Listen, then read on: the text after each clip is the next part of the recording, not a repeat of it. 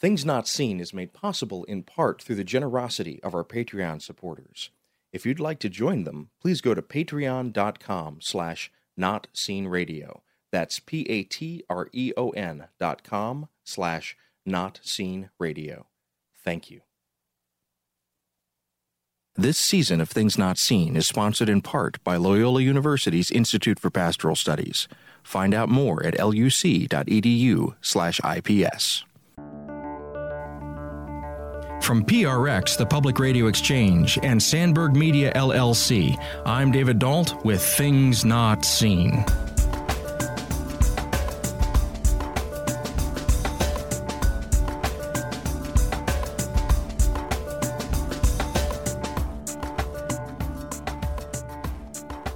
On today's show, an ancient practice of the Catholic Church helps executives move from warrior to wise elder. We talk with our guest John Fontana about how the spiritual exercises of Ignatius Loyola are applicable to today's business world. Stay tuned.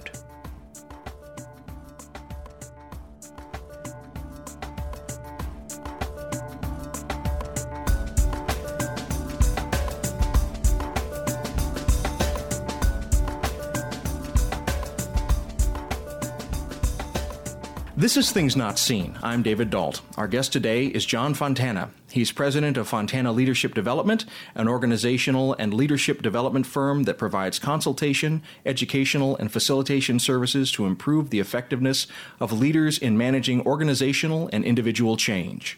He's past executive director of Partners for Catholic Health Ministry Leadership, a consortium of 17 Catholic health organizations. He founded and was the executive director of the Crossroads Center for Faith and Work at Old St. Patrick's Church in Chicago, a significant resource in the Chicago business community to encourage ethical reflection in the workplace. He has taught management courses at Georgetown University, Dominican University, Loyola University Chicago, and Elmhurst College. He's taught ministry courses at the University of Notre Dame, Mundelein College, Loyola University of New Orleans, and St. Mary of the Lake University. He holds a master's in management from the Kellogg School of Management at Northwestern University, a master's degree in religious education from Loyola University Chicago, and is a doctor of ministry candidate at St. Mary of the Lake University. John Fontana, welcome to Things Not Seen. Thank you, David. So I'm I'm very curious. First of all, your life is a melding of business and religion. So let's start there. Just in a broad sense, how do these two vectors, religious faith and business life, intersect for you? That's a fascinating question. They intersect because when I was doing youth ministry work years and years ago, I worked with couples who worked with teenagers. And the wives said to me, John, you got to do something with our husbands. They're under a lot of stress.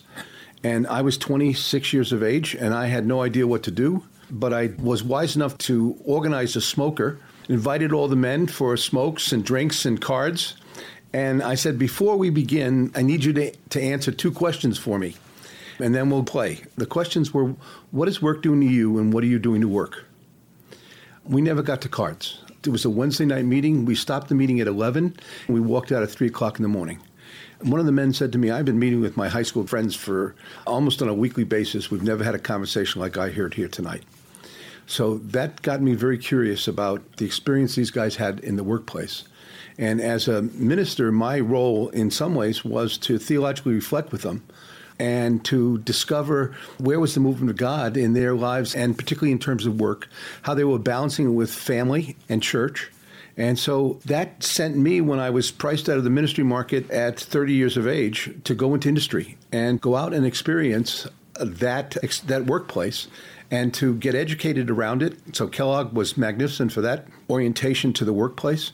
And so my life has been spent trying to understand what the movement of God is in the workplace, as opposed to bringing God to the workplace. It's to, to see how God manifests himself in the experience of, of business organizations and with people.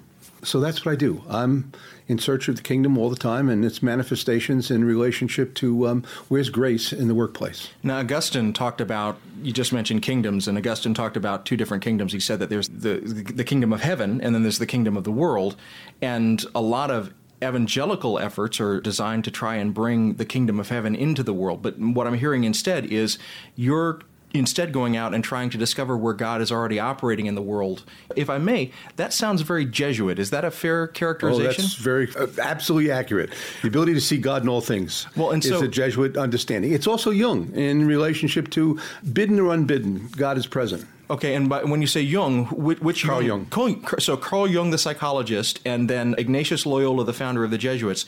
So for our listeners who may be unfamiliar, first of all, with Carl Jung, how does Carl Jung fit into all of this? One of the things I've done is I've worked with two psychiatrists in uh, out of Morrison Associates and we do executive, senior level executive assessment work and change management work. And because of that, I've been immersed in the psychological languages that are another language and another way to, to engage both in the church marketplace as well as in the in the business marketplace.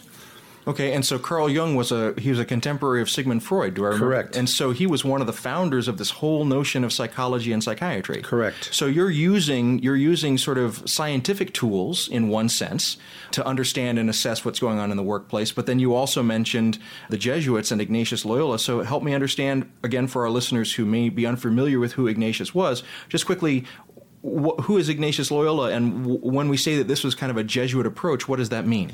Ignatius was a real unique character, I think, in relationship to uh, starting probably the largest educational and missionary organization in the world. In doing so, he paid real strict attention to the movements, the affects that were, and desires that his troops contended with is out of that that he wrote the, the spiritual exercises of Ignatius that all Jesuits go through at least, usually at least two or three times in the course of their lives, the 30 day silent retreat. And it's an attempt to take a look at the life of Christ and how you relate to that. And in doing that, you begin to see and develop your own interiority so that you're moving in life um, in relationship to the Spirit of God that's present within you, as well as identifying the movement of God in the workplace the Jesuits have a, an exercise and spiritual practice called the Examen that invites you on a daily basis to take 15 minutes a day, twice a day, noontime at the end of work and the end of the day, to reflect on where was the movement of God in the workplace? Where was grace? Where did you see it? How was it operative? And the ability to do that allows you to cultivate not only your interiority, but also a reflective orientation to life that allows, without reflection, there's, there's, there's little adaptation.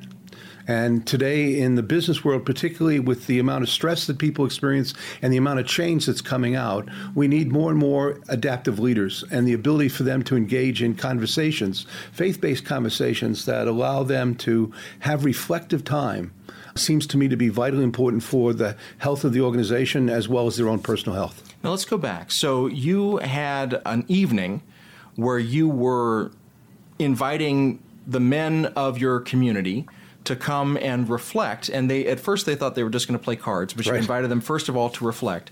And in this reflection, you you say that you were you were acting in a ministerial fashion. Was this just a lay ministerial activity, or had you had some formal ministerial training at that point? I had a, a, master's degree in religious education and was going through a doctor of ministry program in terms of focusing on theological reflection. Okay, that gave it was an, practice. Yeah, and so, so that's wonderful. So that gave you an opportunity to talk to these people.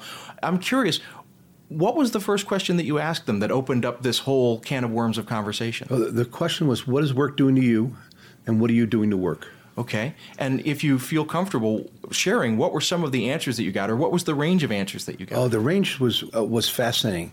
Some of the guys had to wrestle with ethical questions mm. in the workplace.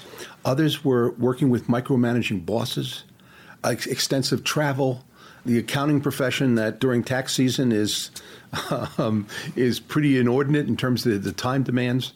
So I was listening to all that type of stuff and saying to myself, hmm this is a world that I'm not all that familiar with. I'm a son of the Ford Motor Company. My dad was a, a district uh, sales manager for Ford. And so I, at dinner table, I picked up a lot of the Ford stuff. I, I have a kind of natural orientation toward business and toward sales. Uh, being an extrovert. And uh, given that background, I understood most of the language that was being expressed. But the, uh, the issue for me was one of empathy and trying to say, well, where's God in this mix?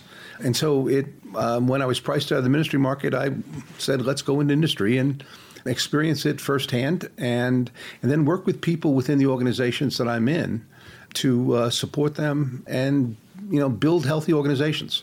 You've used this so, phrase a, a, couple of times, priced out of the ministry market. Help me understand yeah. what that means. Oh, uh, that, that meant that I just gotten married. Uh, the, the jobs in Catholic ministry weren't all that well paying. So it was, uh, in terms of getting married and thinking about a future and family, I said, you know, if you're going to make the change, it would be smart to make it in, during my age 30 transition because if to wait much longer, it would have kept me within kind of the not-for-profit world. And so, what what sorts of industry did you go into? Initially, I took the advice that was given to Dustin Hoffman in the movie The Graduate. Plastics. Plastics. um, I was the director of sales and marketing for a small injection molding company. We took it from about three million to seven million dollars in business through two recessions when I worked for him, and it was a great learning laboratory for me. I had a great boss. He taught me not only the business but I got a chance to do all the dimensions of in the workplace from selling product to pricing product to getting product out the back door to working in kind of a human resource function. So I had a lot of great experience in a small business, and it was a great laboratory.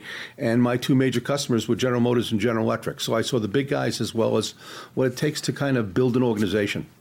And so, in doing that and in working in every aspect of the business, you say that part of what you were doing was kind of looking for God in those places. Right. Quickly, before we go to break, where was the first place that you found God in your work in industry? Well, it's, it's always through people, the spirit that's present in groups, and the um, camaraderie that develops. You know, when you really build an effective team, people end up loving each other so you can see the, the movement of grace within a an, within an organization, and in some ways, the, the ability is the ability to be able to see in this the sacred in the secular. That's a really key skill and gift to use in terms of theologizing, and then understanding the audience in relationship to how you utilize religious language. Because the issue isn't for me to have to proselytize, the issue is for me to be able to see it myself so that I'm engaged in the building of the kingdom wherever I am. If you're just joining us, this is Things Not Seen. I'm David Dault. We're speaking today to John Fontana. He's the founder and president of Fontana Leadership Development, an organizational and leadership development firm that provides consultation, educational, and facilitation services to improve the effectiveness of leaders in managing organizational and individual change. We'll be back in a moment. Looking for signs of hope in the Chicagoland education scene? Bright Promise Fund for Urban Christian Education serves 15 schools in Chicago and nearby suburbs with scholarship funding for students and families in search of quality, faith based educational options. Visit brightpromisefund.org to learn more about schools where students flourish. Good schools make for good neighborhoods. brightpromisefund.org. That's brightpromisefund.org.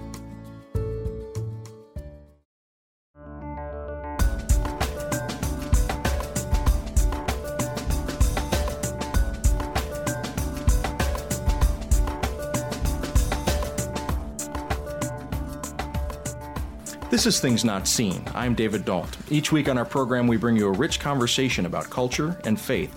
We're speaking today with John Fontana. He's the founder and president of Fontana Leadership Development. It's an organizational and leadership development firm that provides consultation and facilitation services to improve the effectiveness of leaders in managing organizational and individual change. Well, you were telling us before the break about the way in which you moved from full time ministry to full time industry. And you were working for a firm that did injection mold plastics, and you had a chance to basically get involved in every aspect of that industry. So this was this was your long term career. Did you stay in plastics until you got into management consulting, or did you take a turn into a different industry from there? What happened was in 1985, my father dropped dead of a massive heart attack I'm at the so age sorry. of 58. And what that has a tendency to do is to stir stuff up. Yes. In the injection molding business, it's really an engineering profession. Mm-hmm. And I learned a lot about engineering and the technicalities around plastic. But my heart wasn't in it enough. And so uh, Jack Wall, who was the pastor at Old St. Patrick's Church in downtown Chicago and was a classmate in the Doctor of Ministry program, invited me down to Old St. Pat's to um, create a crossroads center for faith and work which is a downtown church, was to begin to build a ministry that met people's needs from the perspective of the workplace. The purpose of that was our understanding of the role of the laity in the church is that the role of the laity is really to transform the world, not just the church. And so we took very seriously that mission to transform the world. And in order to do that, we needed to create this type of reflective space for our congregation to be able to connect faith and work. And that's how I really fundamentally got into the faith, more deeply into the faith and work movement. And so you were then encountering people because I've been to Old St. Pat's Church, mm. and it's it's a huge church, and it brings really great intersections of many different parts of downtown Chicago. So you were interacting probably with both business people who were in the rank and file on the front lines, but also business people who were probably in the executive suites. Is that a fair assessment? Uh, that's a fair assessment, and it was it, it took place just after I went down there in 1987, and the market crashed in '87. So it was uh, an opportunity to, to work with a lot of people who are in the throes of work transitions itself. And so I had a chance, I think in my seven years down at Old St. Pat's, I saw probably 3,500 people one on one. And then that work got a little, there was a little too much of a demand. And so we developed a transitions program for people who are out of work. And we met on a monthly basis and got them out of the, back out of home and down to, to our center and there was a dialogue and presentation every month for people in, in the throes of transition. Now, oftentimes when you hear about people in transition, you hear about job retraining, you hear right. about gaining new skill sets. What does a person need spiritually when they're in transition, when they're in this kind of upheaval of their work and their life? What's fascinating when people come in to talk about their work life is it, it became very apparent for me that there were there were three themes that got played out.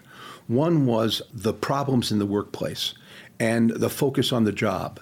And there it was really kind of an exercise in kind of listening, offering options for them, making suggestions of ways they could better utilize either their skill set or to get skill sets. The second was career orientation. Were they in the right career? And kind of a decision about where they wanted to invest themselves. The third piece was what I would talk about as the vocational conversation. What was the meaning of their life? where they want to go with the direction of their life. And the energy is really fundamentally in that vocational sense, where you you really have a sense of talking with people who have a greater purpose and are looking for deeper meaning in human life. And that was always a rich conversation. The, the more I could, in conversations with the job folks and the careers folks, invite them to do some vocational reflection, oftentimes the more effective I was. So, when I was in graduate school in theology, we were housed just across the parking lot from the business school. Hmm. And it seemed to me oftentimes that the conversations in the business school were very different from the conversations that were happening in the divinity school about what motivates a person, what the, the proper ends of one's life should be, what a good life is. Did you ever encounter that kind of friction when you were in these vocational conversations? And oh, if so, tell tell me about them. Oh, absolutely. When when you're dealing with people coming out of a business, uh, particularly out of business school, business school has tendency to teach an ideology, an ideology of competition to win, mm. to be successful, and to accumulate wealth. Those aren't necessarily gospel values. So the engagement that you have as a leader is being able to understand and appreciate the paradox so that you can attend empathetically to where people are and listen to what is going on in their life as they're pursuing different interests and to see where the conflicts exist and to ask questions of them in the midst of that. Because it's really about their journey and they need to make effective decisions I'm a, somewhat of a, a devotee of, of, Bernard Lonergan, a Jesuit theologian and philosopher. And his decision making process is one of be attentive, be intelligent, be reasonable, be responsible, be loving. And if you can attend to those things in a decision making process, that was oftentimes kind of the direction that I was, was teeing up for, for folks to consider. And so, did you ever get pushback or did you ever get resistance when people? I, I, imagine, first of all, when people are in the midst of an unexpected job transition, they might be very angry or feel very upset. And then you're pushing this spiritual mumbo jumbo on them. Did you ever get resistance or were they open to this? Yeah, my tendency is to work within people's life story. Okay. As opposed to to impose the spirituality piece. If uh, the, the only type of resistance I got was ones of when people would put their hands up, fundamentally put their hands up and say, I don't want to go exploring that. Mm. You would hit resistance out of what they were capable of at that time. And you've got to be respectful of that. So the probing I would do would be kind of based on inquiry and questions to see where they wanted to go So my style of interplay is really one of heavily client centered as opposed to having the spiritual mumbo jumbo to give to them. I'm I was working within whatever their traditions were to be able to understand who they were so that you could ask the, some of the questions that might move them in particular direction. And forgive my use of the term mumbo jumbo. That Yeah, was okay. my Yeah. characterization, Yeah. not not But that's really the, the fear people have. Mm-hmm. And if you begin to engage in it, you see the defenses go up right away. Sure. But if I if I may, what I'm hearing is a parallel to what you were saying earlier. So you were talking about wanting to go and find where God is at work in the world and in the workplace. It sounds like in your approach to your clients, you were also just listening to where God was already at work in them and not trying to bring God to them. Is that a fair characterization? That is absolutely a fair characterization. And so, as you're doing this, you're also bringing in good, rigorous psychology, you're bringing in testing and metrics, and you're utilizing, it sounds like, the cutting edge of how we understand people's motivations and people's interior lives from a scientific sense, too. Is that a fair characterization? It, it is particularly the work I've done with the psychiatrists. Um, Yeah. we're paying attention to somebody's life story and their ability to tell it and give meaning to what they do. And would this be something like a Myers Briggs personality assessment or other tests like that? Or. The group I work with is called Morrison Associates, and they have what they're calling an Agile, AJ, AJIL assessment, based on a judgment model of collecting data, boiling it down in acting, and understanding the emotional issues that get in the way of your making judgments. So we were giving feedback in relationship to to the, the person's personality in relationship to how they made judgments and va- trying to validate that in their life stories, both personal story as well as work experience. And did you find that this complemented the religious approach, or were they sort of apples and oranges? What happens when people tell stories is their uh, stories are revelatory of who you are. And so my role, the psychiatrist looked at their personal lives. I looked at their work lives from the time they were children, in terms of their first jobs in school, into the roles that they have currently. And um, I'm listening for this for the stories, and those stories become revelatory. Now, is the hypothesis that animates this that everyone has a true calling and your job is to listen until you help them find their true calling? Or is it the idea that they have multiple callings before them and you want to help them pick the path that they find the most resonant? I would go with the latter. If I was making a choice between the two, I'd go with the latter. And because I think it changes even the, through the course of the lifetime. And as you've been doing this work at Old St. Pat's and now in your private practice, tell me about some of the successes. What, what have you seen happen in the lives of people? If you're successful with people, they begin to adapt constructively, and it, it's really about them doing. Um, exercising and understanding how their personality is working, and then utilizing some of the practices. In one sense, that's the most beneficial thing that you see. You see them become more effective leaders. You see them better listeners. Um, you see them asking better questions. You see them paying attention to spirit in a group and not just getting tasks done. Again, a business ideology has a tendency to focus on productivity and efficiency. And oftentimes those are in opposition to the human spirit. Well, and, and so it sounds to me, and tell me if I'm hearing this right, that in your range of experience, you may have seen some people that you were working with radically change their career path and their direction, and then others who would simply go back into the same career path, but it sounds like with a renewed sense of mission. Is that? I I would say both of those two things um, happen because what you're trying to do is to, and I teach this, is tr- transformative leadership as opposed to just transactional leadership. That's a very different place to be. My tendency with organizations I work with, I, I'm usually working with a mission driven organization so that there's a sense of there's something out here we're, we're striving for in terms of human capacity. And how do you help people get there as opposed to make money? You know, efficiency isn't what life's about.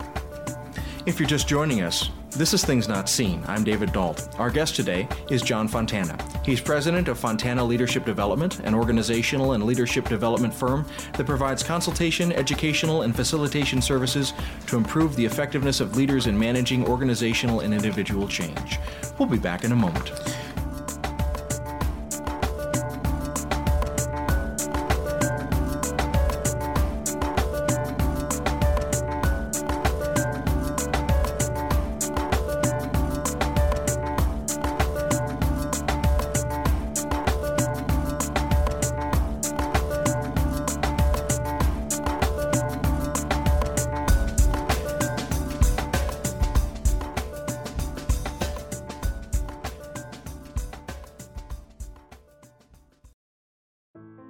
Not Seen is brought to you in part by Liturgical Press. Liturgical Press is a trusted publisher of resources on liturgy, scripture, theology, and spirituality. They've evolved to serve the changing needs of the Christian church, and they produce resources for pastoral leaders, teachers, engaged learners, and all leaders looking for quality books on faith and culture. LitPress books are available at your favorite book retailer and online at litpress.org. That's litpress.org.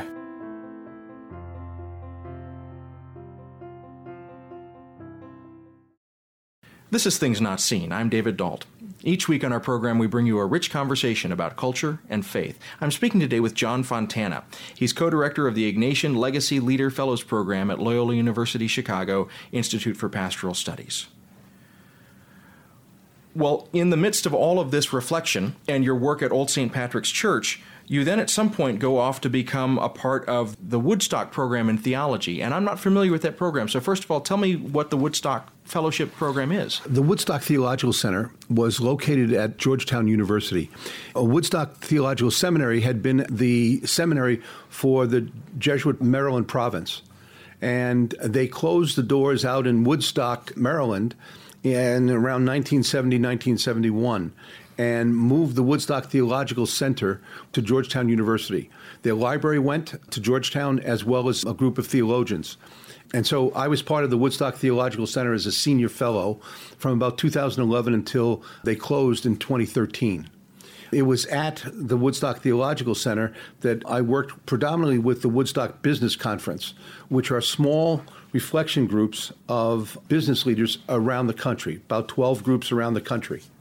When I was uh, speaking one day with the director of, of our board, he asked me a question, which was John, is there a, an opening in the marketplace that we should be serving that isn't being met? And I looked at him, I said, There is no place for retiring executives to go if they don't play golf or fish and lead a meaningful retirement. And at the same time, I was watching Marianne Salisbury, who is uh, my co director, who was doing development at the Woodstock Theological Center, trying to help raise money for um, the Woodstock Theological Center. It was not an easy task because the, the market had, when the market crashed in 2008, 2009, the foundation market really shifted dramatically away from theological books to other types of activities. And so it was more difficult to raise money. And I said to her, if we had five CEOs on this corridor, and you needed 10 mil, and you said we need 10 million, they may have it for you in three or four weeks. um, because of who they know and, and their own natural resources. And she liked the idea. We, we thought about bringing senior executives to Georgetown to spend a year. We'd walk them through the spiritual exercises so that they can reflect on their lives. The transition f- into retirement is really a transition from they've spent their whole lives as warriors. And the ancient tribes knew that in order to become an elder, you had to leave the warrior role and take a journey in order to, to acquire wisdom to come back to the tribe as a wise leader. That model was in my head, and I thought the exercises are a great tool to be able to take a look at your whole life, see what legacy you want to leave on one side, to get insight about that, and then to get foresight in relationship to um, what you want to do with the remaining years of your life isn't this exactly the path that Ignatius Loyola took? He was a soldier. He was literally a warrior, and he he left that life to become a spiritual leader. Yeah, but he did it in his 30s, late okay. 20s, 30s. uh, uh, he did it much younger. Sure. And engaged that journey. This is really a time in our culture when people are invited to, to settle down. What's interesting for me is it's uh, also the age that I'm in, in terms of um, I'm 67 and I'm not ready to retire. Mm. Um, and so, given that, this idea popped up. The Woodstock Theological Center closed. I thought the idea died, but uh, Marianne found this um, uh, foundation, the Henry Luce Foundation, and they were giving money for theological education. And this is an attempt to create theologians to deal with the baby boomers who are turning 65 at 10,000 a day for the next 20 years. There is a hidden wealth within that age group as they mature that you'd hate to lose in relationship to our communities.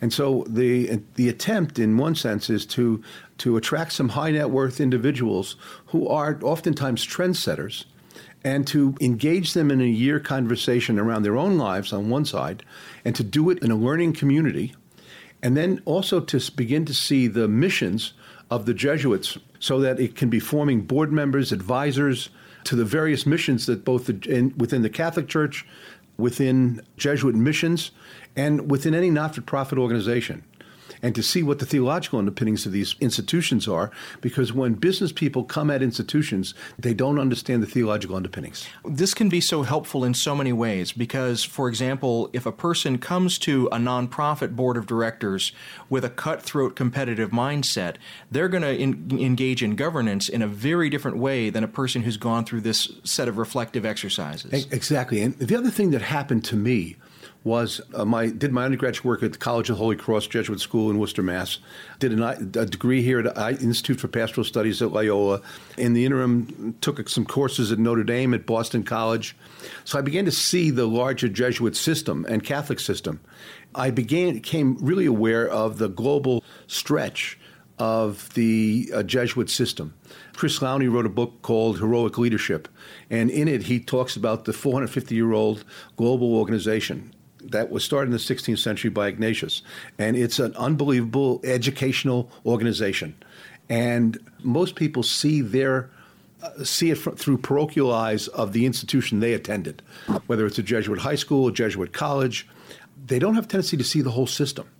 And this program, uh, this Legacy Leaders Program, is set up so that they will start in Chicago, go to Santa Clara and Berkeley, where the, semin- the uh, theologate is at Berkeley, see Santa Clara, then go down to Lima, Peru, and see the Jesuit operations in Lima, then go to Boston College, to the other theologate that the Jesuits run, and the experience at Boston College. They have a Center for Aging, a Center for Retirement. Then go go to Georgetown University and see the, the whole collection of various opportunities that, that Georgetown has to offer. And then we'll go to Spain and uh, do some of the pilgrimages and really get caught in the spirit of Ignatius in terms of his transition, and uh, see ESADE, one of the key Jesuit business schools in Europe, and then he- close out in Rome at the Gregorian Institute and the Jesuit Center. So it's a, a year journey that will take a group of 20 through. We are just uh, building a bridge as we walk on it. it. We we don't even have collateral yet. We'll have it sometime in April, to uh, be able to send to people. Our website should be open by hopefully by the end of April, and we'll be recruiting people to become part of this mission. This is so exciting. So you're literally, as I'm talking to you, this is being birthed as we speak. Exactly. I started here at Loyola on February 12th. and we've put together a partnership around these various Jesuit institutions it, it, should be a terrific ex- learning experience for anyone that decides to journey with us for a year. First of all, for themselves, and then ultimately, when you graduate from this program, the hope is that we will not only do one a program here out of uh, IPS, but open cohorts on both coasts at Berkeley and Santa Clara and Boston College and their School of Theology and Ministry. And these folks will then become a society of fellows. Ignatian Society of Fellows. So we're excited about this kind of vision for developing fellows who are focusing in on the various uh, missions of the Jesuits and the research and projects that are happening globally to transform the world. Now, you mentioned a few minutes ago the statistics. It is really amazing how many members of the baby boom generation every day are passing into what we would consider to be retirement age. And so, what you're saying, and you said it before, but I'd really like to expand on that, is that this is an untapped resource. It's an untapped resource of capital, certainly, but it's also an untapped resource of wisdom. It's an untapped resource of experience. And if we do what we normally do with retirees, which is just to kind of shoo them away in our society, we're going to lose all of that and so this is an attempt to capture that, isn't it? Well, uh, it is. And um, Michael Garanzini, Father Michael Garanzini, who is president at Loyola and chancellor here at Loyola, is in charge of um, Jesuit higher education globally. He's a key member of our team. And not only that, but he's also a family systems expert. And, and one of the roles that you play is not only the public roles, but you also have the private roles of family. And the role of grandparenting is a powerful role that no one trains you for. And so part of the reflection that will be going on in terms of foresight is a kind of a, a, look at not only work but family and taking a holistic approach to the participants in the program and the ability for them to listen to their story, to tell their story, to see uh, the impact of that story. And the reality is we're meaning makers. And so how are we developing our story as we move into the later stages of life? And my hunch is there's going to be a need for some healing in all sorts of places, but you need time and the type of spiritual direction that can come out of a program like this. In terms of what you you've mentioned that you want this not just to be on what we call the third coast here in Chicago, but also on the west coast and on the east coast. What is the rationale for having three locations for this program? One of the rationales is the tuition for a program like this will be seventy five thousand dollars plus tra- their own travel. Everything else we'll be picking up. The profit from that will go to, to the schools of theology and ministry. It's a, a beginning of a way to educate the future particularly through the schools of theology and ministry. What's interesting is a lot of money is going toward business schools, law schools, medical schools, engineering and STEM programs. Theologians don't make a lot of money. Um, and people in pastoral ministry don't get rich quickly. So the, the resources are not coming into those places. Higher education right now is uh, heavily oriented toward getting jobs, and th- theological education has a tendency to not be very valued in the short term because it's oftentimes dealing with ultimate questions versus proximate questions. This program is uh, is about s- supporting theological education because if you don't have it, part of my belief is you're going to have a tough time on values and ethical decision making in your business life or your work life. And so the theological roots are real important, I think, to extrapolate on and to have some type of basic understanding. And so this program will be supporting those three institutes and hopefully kind of orienting those institutes to think about this market of people over 65 who are, I think, facing into the ultimate question of life. And the churches ought to be attending to those folks. If you're just joining us, this is Things Not Seen, and we're speaking today with John Fontana. He's co director of the Ignatian Legacy Leader Fellows Program at Loyola University Chicago's Institute for Pastoral Studies. We'll be back in a moment. So, for those of you that are longtime listeners to Things Not Seen, you may be aware that I do another show called The Francis Effect with my friend Dan Horan. He's a Franciscan priest. Every couple of weeks, he and I get together to bring you commentary on current events from a perspective informed by our Catholic faith. Now, Dan, why should I be talking to you? Who are you? Who am I? I'm a Franciscan friar, a Roman Catholic priest, and a professor of theology here in Chicago. And that's a good question. I have no idea why you should be talking with me, but if people are interested in what a conversation between you, the otherwise uh, respectable host of Things Not Seen, and me, the not so respectable Roman Catholic priest and theologian, I think they should tune in. Yeah, they should definitely tune in. So that's the Francis Effect, and you can find it at francisfxpod.com. This is Things Not Seen. I'm David Dault. Each week on our program, we bring you a rich conversation about culture and faith. We're speaking today with John Fontana. He's co director of the Ignatian Legacy Leader Fellows Program at Loyola University Chicago's Institute for Pastoral Studies. You've had both ministerial training and you've had business training. In your ministry training, is there one lesson or one thing that you learned during that portion of your education that you find is still relevant and you still draw upon today? Oh, I think my life has been played out with the religious questions. I mean, life is about grace and your ability to encounter it, live it, and have it sustain you in the work that you do.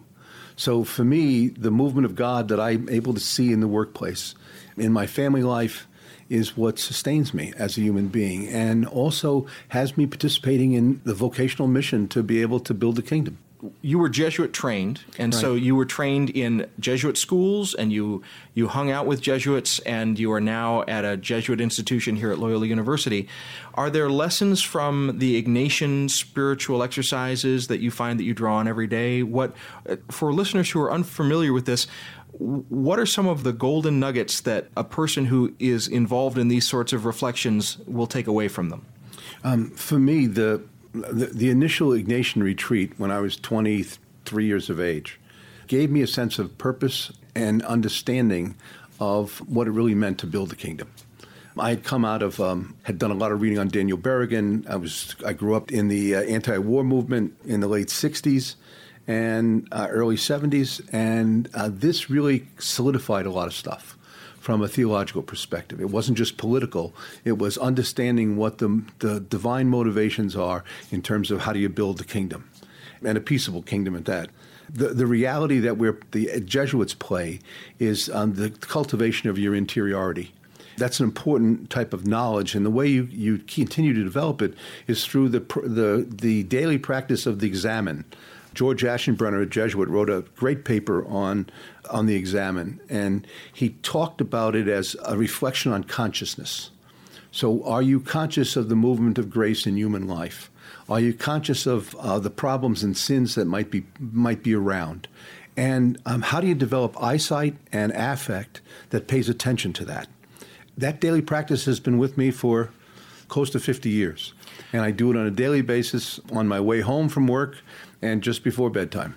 As you look back on nearly 50 years of your engagement with the Jesuits, if someone was just now starting out in their life of business, what are some of the key things that you would direct them to if if they're listening to this now, they're excited by what they're hearing about what you're saying, where should they start if they want to begin to explore the kinds of resources that you're bringing to this conversation? Um, I, I think the Jesuits are making a real effort to engage people around Ignatian spirituality. It's not so much the uh, the theology, but the, Ignatian spirituality seems to me to be uh, the secret sauce of the Jesuits. One of the books about the Jesuits talks about men astutely trained. And I think what they're astutely trained at is staying in touch with who they are and what the life situations they're in. And they accompany each other. So the sense of community is really important. So I would just encourage them to take to find either Jesuit parish, Jesuit universities, and begin to get in touch with people who are engaged in Ignatian spirituality as a as a practice for life. And so, where would they go to find that? So, do they look for the Jesuits in the phone book? So, where does one go to get involved? Yeah, I, I, all, all, you would have to do is uh, is is is look at Google Jesuits, and all sorts of stuff will come up and you can narrow it down in terms of your area or just in terms of a Google. Um, uh, go go to Amazon and look at uh, literature around Ignatian spirituality. There's a lot of, of good literature on it. So if you're someplace in Oshkosh or um, away from the mainstream, um, you could just order something on, on Amazon and you begin to get an orientation towards it. Father Bill Byron, former president at Catholic University of America, Scranton University, University of New Orleans, has written a number of uh, very good books on leadership and Ignatian spirituality that you might want to pay attention to. And to be clear, you don't have to become a priest to live this. You can live oh, this as a no, layperson. No, no, this I, my sense is that the examen is the most important tool for a layperson in terms of their ability to be adaptive leaders at home and in the workplace and that's a ongoing reflection, and it's an it's a discipline or asceticism that one needs to acquire in order to be, I think, to be effective leader, no matter what you're doing. Um, reflection is really important. One of the things that I ask all of my guests is I will ask them both what continues to frustrate them and then what continues to give them hope. So that's what I'm going to do now.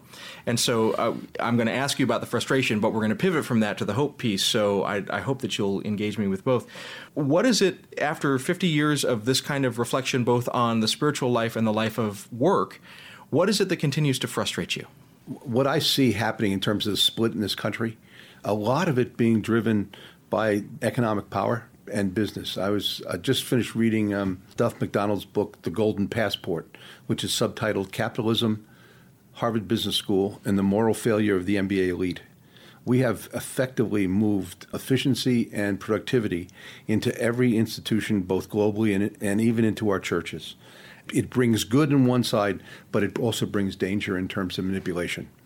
All you have to do is look at our healthcare system and you see the role, the change that has happened from a mission that was driven oftentimes by the religious organizations who saw a need and built hospitals and then hospital systems to now a system that's being run by, in some ways, by our insurance companies. And I'm not sure we're um, in good shape around those things. And so, what is it that continues to give you hope? I think the a leader's got to embody hope. I mean, just in terms of who you are. So you've got to be able to make a difference in terms of where you are and to find organizations and like minded people to meet with, connect with, and then begin to strategize in terms of organizational change, both political change in organizations as well as just creating a, a more healthy world. So issues of sustainability, paying attention to the uh, to ecology are, are, from my perspective, really important things to be engaged in. Well, John Fontana, it's been a pleasure to talk to you. The work that you're doing sounds amazing, and I'm, I'm enlivened by it, even though I'm still let's hope a little ways off from retirement. But I, am excited by what is going to be happening with this new program over the next in, in the coming years. Well, I, um, it's we're building a bridge as we walk on it. I'm a person of hope and optimism, so um, let's keep our fingers crossed, and um, would love to talk to people uh, that are out there that are interested in uh, this type of a movement. Well, thank you for speaking to us today, David. Thank you.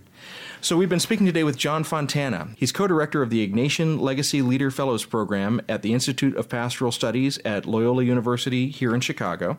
He's the president of Fontana Leadership Development, an organizational and leadership development firm that provides consultation, educational, and facilitation services to improve the effectiveness of leaders in managing organizational and individual change. He's past executive director of Partners for Catholic Health Ministry Leadership, a consortium of 17 Catholic health organizations.